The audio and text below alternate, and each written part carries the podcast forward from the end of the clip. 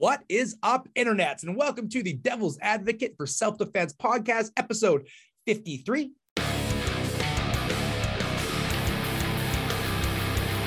All right, welcome back. We have uh, we have another we have another episode of the Devil's Advocate coming out. I know I lied to you and said we weren't doing these anymore, but they're too goddamn fun. So we're gonna keep doing them. Today I have a brand new person on the show, uh, Brandon Seg. Seg, is that how I say it? Sieg, yep. Yeah, Brandon Sieg. Uh, he's actually a new friend, somebody I met. He is one of the stops on the Rand Rory tour. He's bringing myself and Rory Miller in. If you're not aware of the tour, and you're listening to my show, it's kind of crazy. It's all I talk about. But you can jump on Facebook, Rand Rory Group. That's what we're doing, all the info for the tour. So, uh, Brandon, before we get started and what the debate is going to be and the rules of the show, why don't you tell the listeners a little bit about yourself? Well, I've done martial arts for almost 40 years. Um, and I have a lot of high ranking degrees, instructorships in Taekwondo, Aikido, Brazilian Jiu Jitsu, Tai Chi, whatever, a lot of different stuff. People don't care. But um, I have taught commercially for uh, almost professionally for almost 25 years, uh, both in my commercial martial arts school, which is Gentry Martial Arts Martinsville, which will be the stop on the tour, um, and but also uh, collegiately at the collegiate setting, both both extracurricularly, but more commonly as an academic course in two different uh, universities. I just phased out of one, uh, but one is a large state university uh, and one is a small liberal arts school. And so I have very different experiences in both of those. Uh, but that's kind of what I wanted to focus on today as part of the conversation. And that's kind of something that's unique is my martial arts self, uh, but more specifically self-defense courses at that particular setting awesome. And so yeah, like like uh Brandon mentioned, that's going to be the topic of today's debate. So today's debate, we tried to boil it down to the simplest sentence we could. Um, and uh, even when we when Brandon pitched this, it was it's probably too big for a 20 minute debate. So maybe when I'm there, we'll continue it or we'll do this again. I'm probably, I'm sure anytime I can find somebody willing to actually debate, because a lot of you chicken shits won't do it. Uh, anytime I'm willing to find somebody who's ready to debate, I'll always take it. But the way we're phrasing today's debate is, is college culture making us less safe? And so the premise of this is going to be is the climate, is the current culture in university taking away our ability to defend ourselves. We kind of did this with Tammy Yard McCracken when we talked about safe spaces. I'm sure it's going to bleed into this. Now, how it works is, Brandon, you're going to tell the listeners right now what side of this you are taking. So I would argue that there are some trends that are going on in the current zeitgeist or, or campus climates that are, how should we say, just doing students a disservice in their overall personal protection strategies. Awesome. Very, very well phrased. I can tell you've worked at a college or university before just by that phrasing alone. I'm going to obviously, as the devil's advocate, take the opposite side of this. If you want to know our actual thoughts on this, don't forget to join us on Final Thoughts on Patreon, $5 level, where we have bonus content from every show. If you think there's a lot of material for free, holy crap, take a look at Patreon. There's way, way more. So, uh, on that note, some simple rules. If this is the first time you're listening to the show and you don't know how it works, maybe you're a friend, a fan of Brandon, and you have no idea who I am. Here's how the show works. Number one, uh, we start as friends, we leave as friends. Me and Brandon, this is the first time we've actually interacted outside of Facebook Messenger and emails. So I would like to build a relationship with a person that I'm going to go see in a couple of weeks. Um, so we don't want this to be your standard internet debate where anybody rage quits. So we start as friends, we leave as friends. Number two is I sent ahead of time 15 logic fallacies we're going to try to avoid in this conversation. The reason we chose these 15 different uh, logic fallacies is not because it's all of them or it's because it's the best list. It's just the ones that make sure the conversation keeps going. So, for example, if one of us get caught in circular logic, oh, but this leads to this and it leads to this again, that doesn't increase the entertainment of the debate. It doesn't increase the topic. So, if one of us gets caught in one of those logic fallacies, the other person just says, Hey, Brandy, that's uh you did a red herring there. You're taking me on a trail that I didn't think was supposed to be there, or that's not what I'm saying. Could also be a straw man in that situation. Then I have to, if I cannot debate my way out of it, I have to take a deep breath, chill myself out. That's how we stay friends. And then succeed my turn to the other person so they get to chat. Brandon has the first four minutes of the debate to set the to frame the debate in the way he wants. That way, this doesn't turn into just definition versus definition. So, Brandon, with all that in mind, are you ready to go? I am. Awesome. So I'm starting the clock now. You have up to four minutes to set the stage for this debate. Go. So, as I mentioned, I teach at two different, very different types of universities. And so, while they are in close proximity, uh, they are very different cultures. I've seen very markedly different responses to the same stimulus in both schools. So we have to acknowledge that there is a difference in climate from place to place and individuals within a university. We're talking about thousands of individuals. A relevant example is, for example, there's a contingency on both campuses that viewed my self defense courses as basically a form of victim blaming. Now, obviously, the people who take my class do not share that same opinion. So there's obviously a wide range of people, but just in general trends that I've observed over the years, the zeitgeist that it, that is going on on most campuses is not congruent to a self-defense mindset. And I find this disheartening because the university is supposed to prepare you for life, not only just as a career, but also adulting in general. And I might be biased, but that should also include safety. And I would assert that the campus climates is doing students a disservice in this regard. And I see that manifest in a couple of related ways. Uh, the political correctness slash social justice emphasis to the point of almost you know being woke and this idea of wokeness um, and then couple that with kind of um, a very a, a, sensitivity to triggers and i would argue to for lack of a better term a hypersensitive sensitivity to triggers and this leads us to you know a lot of discussion on microaggression and safe places and stuff like that but against that backdrop what i increasingly see as the common response to a perceived slight or injustice is basically histrionics. The, to throw a hissy fit, ad hominem attacks, you know, kind of this mob mentality, cal- cancel culture going rampant. And as Marc MacYoung points out, they often commit all the verbal violence, intimidation, emotional violence. I've seen spitting on people, throwing coffee on people, to to the point of actually throwing real hands and throwing real violence there. But now in an echo in the echo chamber of the campus where most people agree or are at least sympathetic or tolerant of that uh, opinion, this is done without consequences. And um, most likely it's still a weapon free zone and no one is going to risk expulsion for getting into a fight or even maybe just arguing against the mob, right? But uh, they very well may be shocked when those people end up in an environment where that behavior is going to get them hit. And they don't even, what's kind of more scary is that they don't realize that they're don't realize their contribution to the conflict, how they are escalating the con- that conflict almost to the point of violence, in part because it is the accepted norm on campus. And more broadly, you know, we everybody uses a phrase now that the more easily you are triggered, the more easily you are manipulated. And you know, as I say in my self-defense classes, when it comes to self-defense and triggers in the in the broader sense, most certainly really sucks. People have them, and then people have dealt with stuff. Not arguing that, but um, when it comes to self-defense, triggers is kind of a you problem right? And to prove my point about this, I actually got written up. I was uh, had an incident report uh, filed against me for stating that in my self defense class. Someone didn't like me saying that. Okay, so that's a, that's that's a lot. You came in hot, and it's awesome. So we have a couple of points here that we have to debate.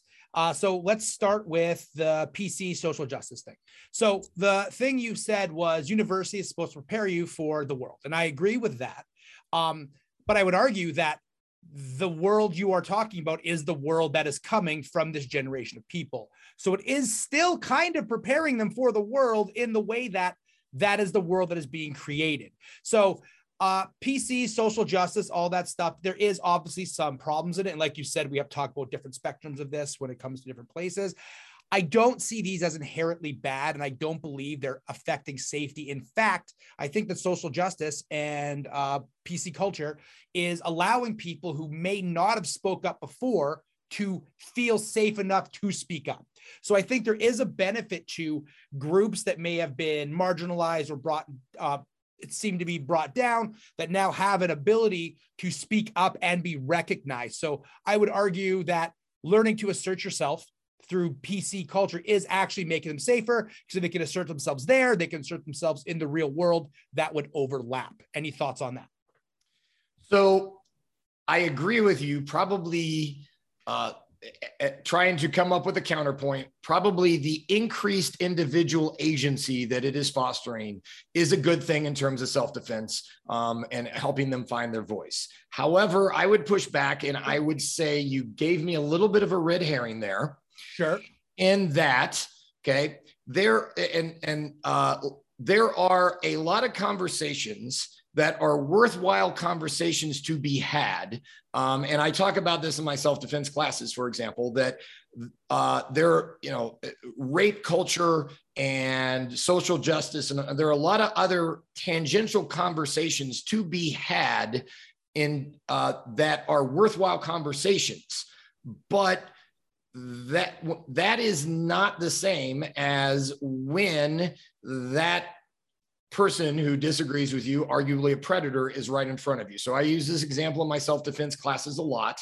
Um, that um, you know, it, if if someone is in front of you, it doesn't matter whether they were you know they were uh, how they were treated as a child, what their conflict is, what what parts of their brain are working or not working, whether they have enough fish in their diet, which rain correlated to violence or whatever, right? It, you, you, those things don't matter when the predator is right in front of you. Right. And I ask my students, do they want to be armed with rhetoric or whether they want to be armed with hard skills?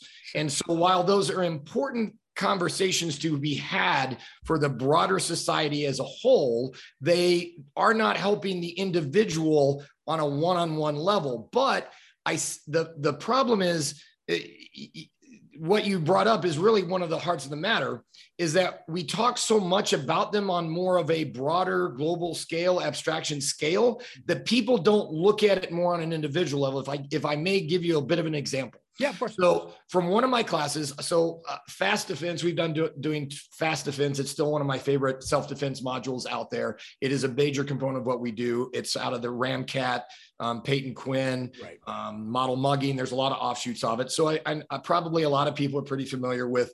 We do the archetypes of um, for boundary setting, we talk about the passive versus the aggressive archetype and stuff.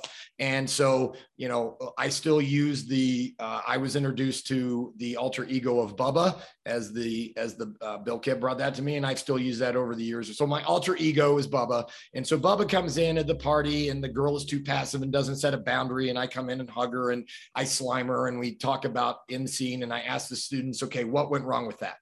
So I asked the students one time, and and this girl's like, ooh, ooh, ooh, I know, I know, I know, I know. I'm like, okay, what? And, and she goes, he clearly did not recognize that she was uncomfortable with his presence. I mean, I just looked at her and I said, do you, do you think this self defense course is about fixing the bubbas of the world? Right. And so, um, again, not that those aren't worthwhile conversations to be had, but people end up looking at it from that perspective than not their individual agency, what they have to do when the Bubba is in front of them. So I think we traded herring for herring, uh, which is fine. But in this situation, so number one, you're defining safety as hard skills. Um, well, just the not ex- exclusively, but yes. Right. Okay. So that because that's an important that's an important thing for me with this debate is making sure I understand what you mean by safety. Yeah.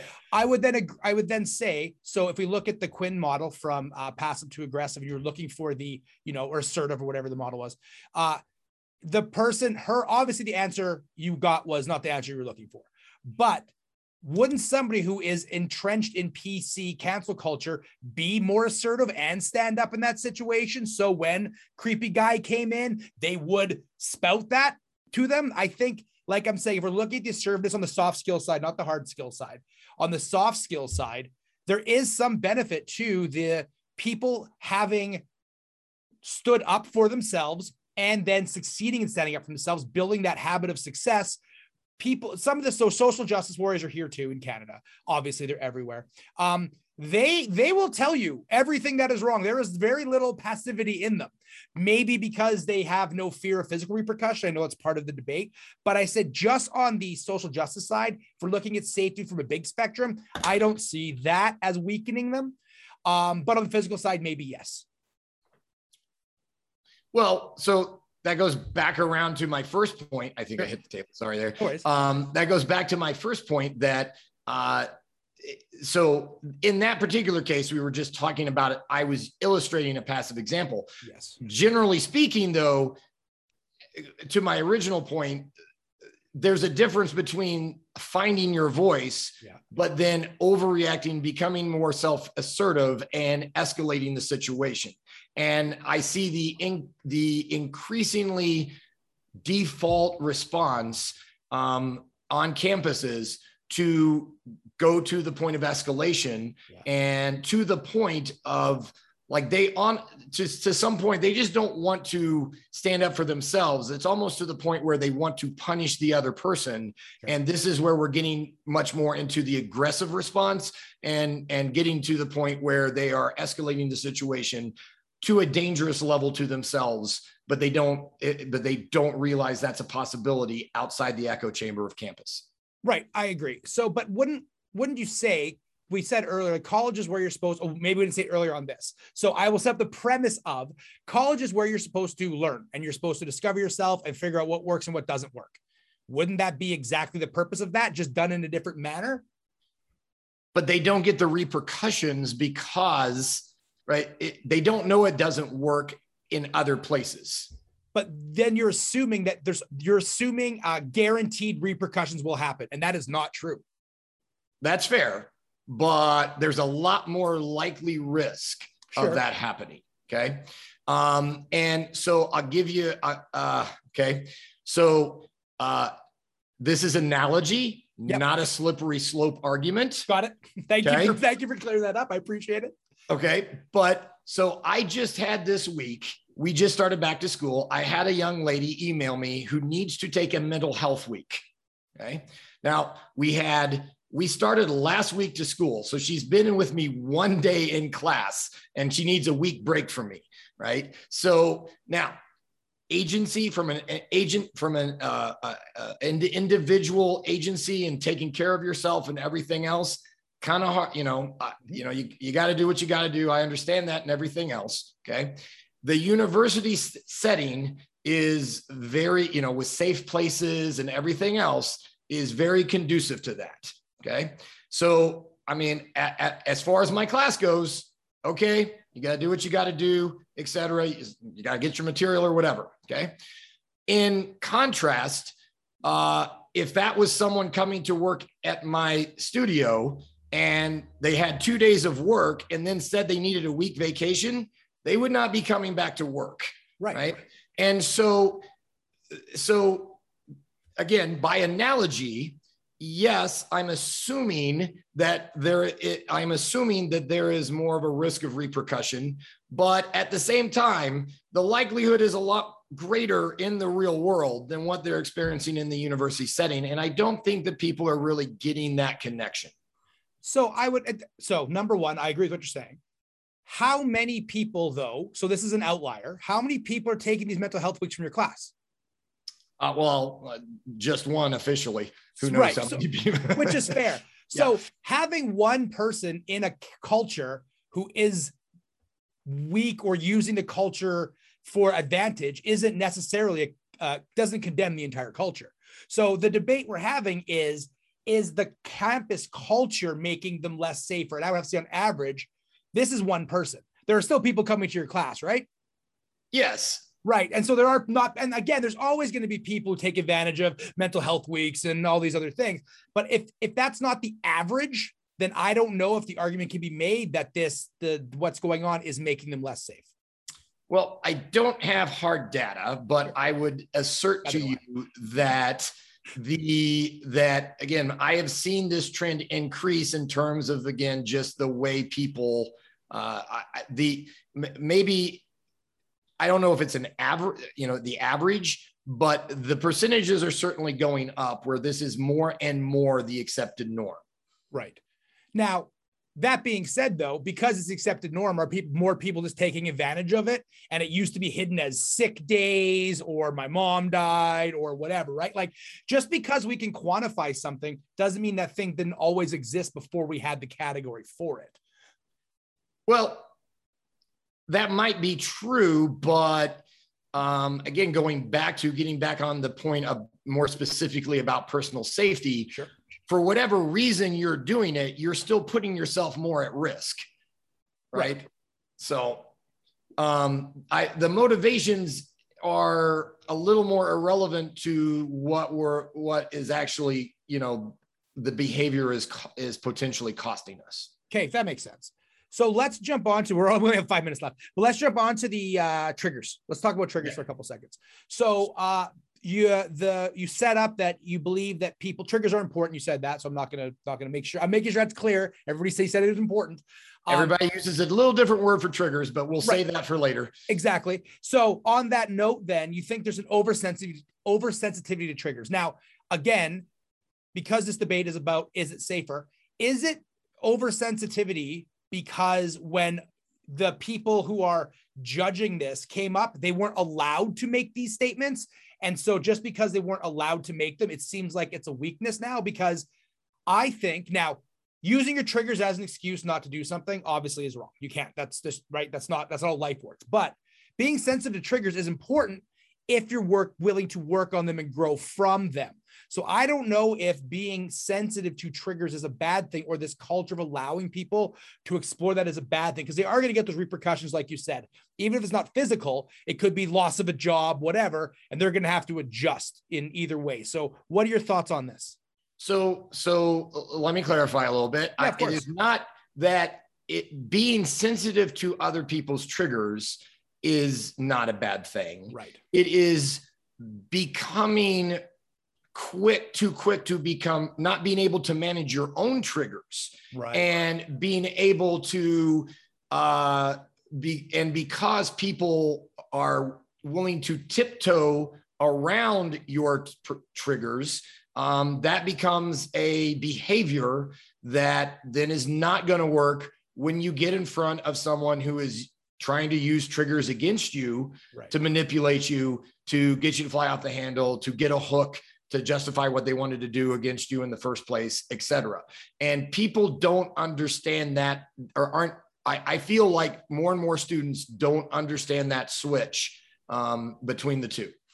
Isn't university the perfect place to figure that stuff out though? Like you know the first step to uh, healing is acknowledging right? So if you're an addict the first step to nailing you're addict you have to say like look i'm a drunk i need to fix this right? Or whatever. Drunk's probably not the word i'm allowed to use anymore but you understand what i'm saying wouldn't this be the same thing they admit they have a trigger they start again they're going to start figuring it out maybe they're being oversensitive but eventually that's going to get boiled out of them. But knowing what the trigger is and having that awkward period, because the way it's sounding is the way, and again, I'm not saying you're saying this, but what I might be hearing, so clarify, is this culture will then make them weak forever. Like there's no, it sounds like there's no journey inside of college. And I still think there has to be. So if somebody comes in as a freshman. yeah it's my self-defense class Yeah.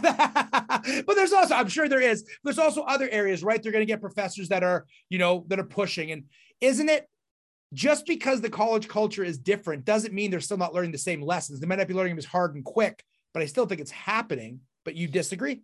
Well, again, there goes back. Everybody's individual journey can be very, very different for sure. But I feel like because no, I don't feel like I feel like people are becoming or they're uh, how to say people are less likely to get to that point because everybody else you mentioned getting through or working through your triggers Yeah.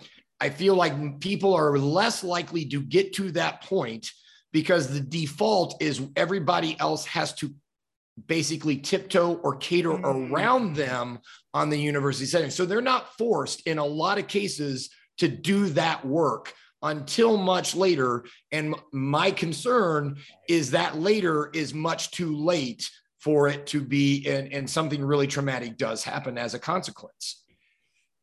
And again, I have to go to like the last thing I'm going to say here, I guess, is is that, but is that is that a factor in opinion, right? Like, do we know, do we know that these people aren't eventually working through it? Do we know the process isn't working? It may seem like that, but it only seems like that because the squeakiest wheel gets the grease, right? So, like, uh, my daughter, they make fun of all that kind of stuff, and all of her friends do. And there's like 50 of them, right? So, yeah, there's one kid that's being the squeaky wheel, but is that necessarily, does that necessarily condemn the entire experience? I don't know. Um, I, I, see what you're saying, and it goes the silent majority and everything. And my daughter is very much um, uh, she's on she's on another campus, and and she's very much in the same boat. Right. Um, but uh, I I would say that she probably feels a little more like the voice in the wilderness. Oh. Um, or to put another way, uh, there are inc- it has just been my I don't have hard data, but it has been my increasing personal experience that there are more and more squeaky wheels out there.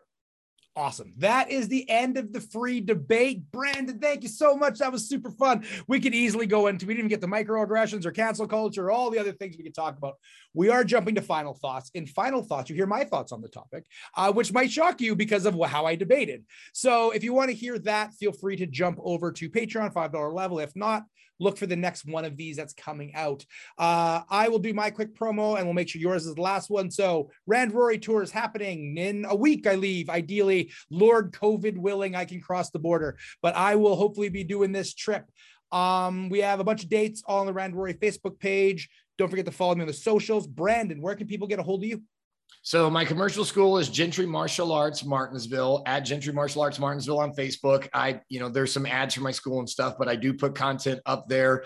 Um, my blog post goes on there occasionally, or I share other content that might be relevant to this audience. Um, and then really the only other thing I have to peddle is I take some of my rants and essays and I've put them into a couple of different uh, ebooks on Amazon. So the first one is Drops Against the Stones, the rants and ravings of a martial arts eccentric, which most people would describe me as say that's an apt description. Um, so they're like five bucks. So if you've got um, some extra Amazon credits for you because you opted for the slow shipping and want to buy me a cheap cup of coffee, then I'd welcome that. But other than that, yeah, just find me on Instagram under Gentry underscore MA or Gentry Martial Arts Martinsville. Awesome. Thank you so much, uh, Brandon. Again, it's always always a pleasure to find somebody who's willing to talk about stuff on the internet. And again, I'm calling you out, other instructors. You know who's ducking me. You know. So uh, have these conversations. This is not intimidating. This is just for fun to have a conversation. Join us on Final Thoughts, and we will see you all soon.